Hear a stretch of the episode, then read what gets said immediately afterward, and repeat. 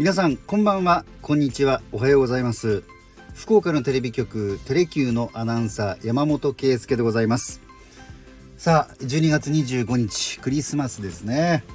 今日はそれにちなんだ車のお話をしたいと思います。私にはおい甥っ子がいます、えー、今2歳で来年の2月3歳になるんですね。でもう見事なまでに車好きとして日々成長してるんですよね、えー、今日はそんな彼のクリスマスにまつわる話をしたいなと思います。では山モーターズ始まります。暑い時はテレキューラジオ。寒い時もテレキューラジオ。家でも外でもどこでも聞ける。ちょうどいいぬくもりテレキューラジオ。乗り物に興味を持つお子さん非常に多いと思います、えー、私も何かがきっかけで好きになったというよりはえー、どうやらもう最初から、えー、乗り物特に自動車に夢中になっていてでどんどんあの車の名前を覚えたりとか、まあ、どこまで正確だったかは分かりませんがエンジンの音で車の種類をね聞き分けたりっていうことをしていたそうなんです。まあ、それがかなり幼い頃にそんな状態だった状態というのもおかしいですけどねそんな感じだったんですがまあ鉄道だったりとかね、えー、自動車バイクそれからまあ働く車こういったものにね興味を持つお子さんたち非常に多いと思います。で私の甥っ子はそうですね。あのー、やはり何かがきっかけでっていうよりも最初からこう通り過ぎる車とかを一生懸命見ていたと思いますが特にその消防車救急車こういった緊急車両が大好きでで家族で消防署に見学に行ってねあの消防の方々も非常にそういう時にはあの親切に対応してくれてすごい近くで見せてくれたりとかしたそうなんですね。でやっぱりまあ、まだまだ幼い時からこう車を見分けたりね形で、えー、見分けたりっていう力も持ってたんですよね。で同じ福岡市内に住んでいるので時々会うんですがまあ会うたんびにおもちゃが増えているまあ何といってもトミカですね。ミニカーの代表的なものですけれどもそれがまあ会うたびにどんどんどんどん増えているんです。私も幼い頃はトミカ大好きでよく買ってもらっていて結構なコレクションだったんですがまああのそのうち周りのもっと年が下のね子供たちに譲ったりしてもう手元には残っていないんですけれどもまあ一方でその甥っ子は本当にものすごい数を持ってまして今回その数を聞いてみたんですけどもなんと170台もあるそうなんですね。驚きました。いやーそれだけ集まるもんなんですね。で私が幼い頃と比べてもあのトミカさんはあのすごくね種類も多くなったりあるいは限定モデルを出したりしてまああの大人も子供も非常に集めてる人注目してる人多いんですよね。で定期的にその新車が発売されてでそのと同時にその限定のモデルも出てると。で最近見て驚いたのはホンダのシビックタイプ R というスポーツカーがあるんですが、えこれのトミカ、まあ、通常はその白だったかな、えー、実際に本物の車でも売られている、えー、ボディカラーのものが、えー、常時販売されているわけなんですけれども限定モデルとして出たのがもじゃもじゃのものすごい模様をしたボディのものなんですね。でこれ一体何なのかと言いますと実はその各メーカー開発中に、えー、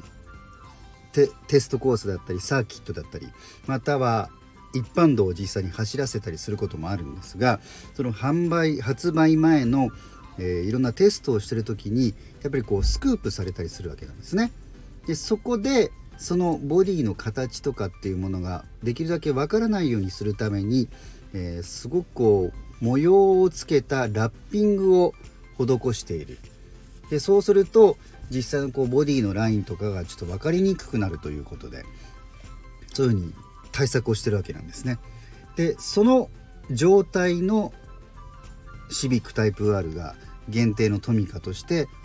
販売されたということでそれも当然甥っ子は持ってました。そんな間もなく3歳の甥がこのクリスマスに何をもらったのか当然ほぼ全てがトミカでした。おじいちゃんおばあちゃん私の両親ですね。それから我々家族、えー、私の子供たちも、まあ、お小遣いからプレゼントしてましたしそしてサンタさん。もう見事にトミカのプレゼントでいっぱいになってました。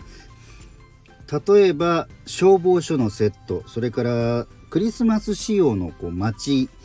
のセットとかですね。それから緊急車両のセットに消防車両のセット。それから飛行機と空港で使われる車のセット、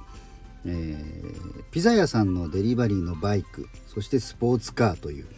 すごいですね。これだけもらったんだ。そんな中で私48歳の叔父が、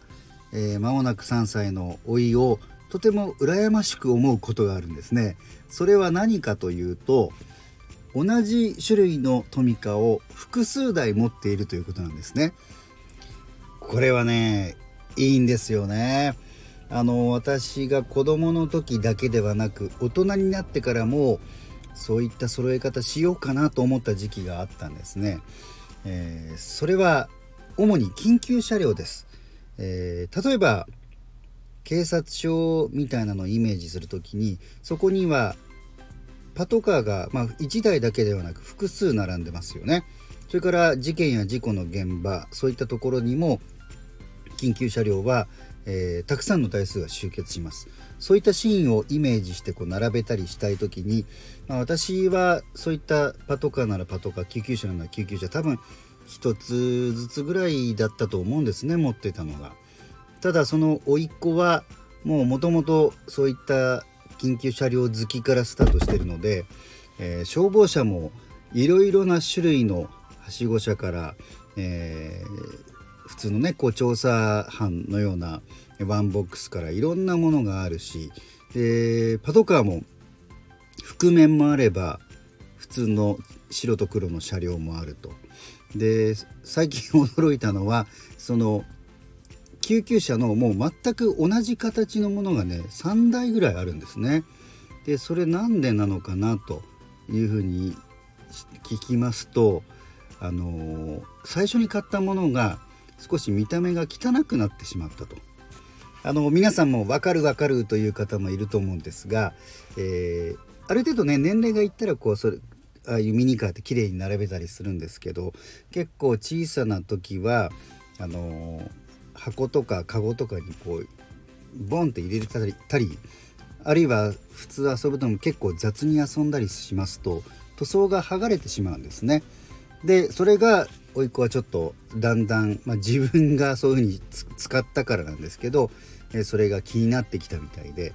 で、えー、今回のクリスマスでも同じ全く同じハイエースの救急車の、えー、綺麗なもの新品のものを買い足してもらって、えー、それがねもう3台ぐらい並んでましたね。車のおもちゃも本当に年々進化をして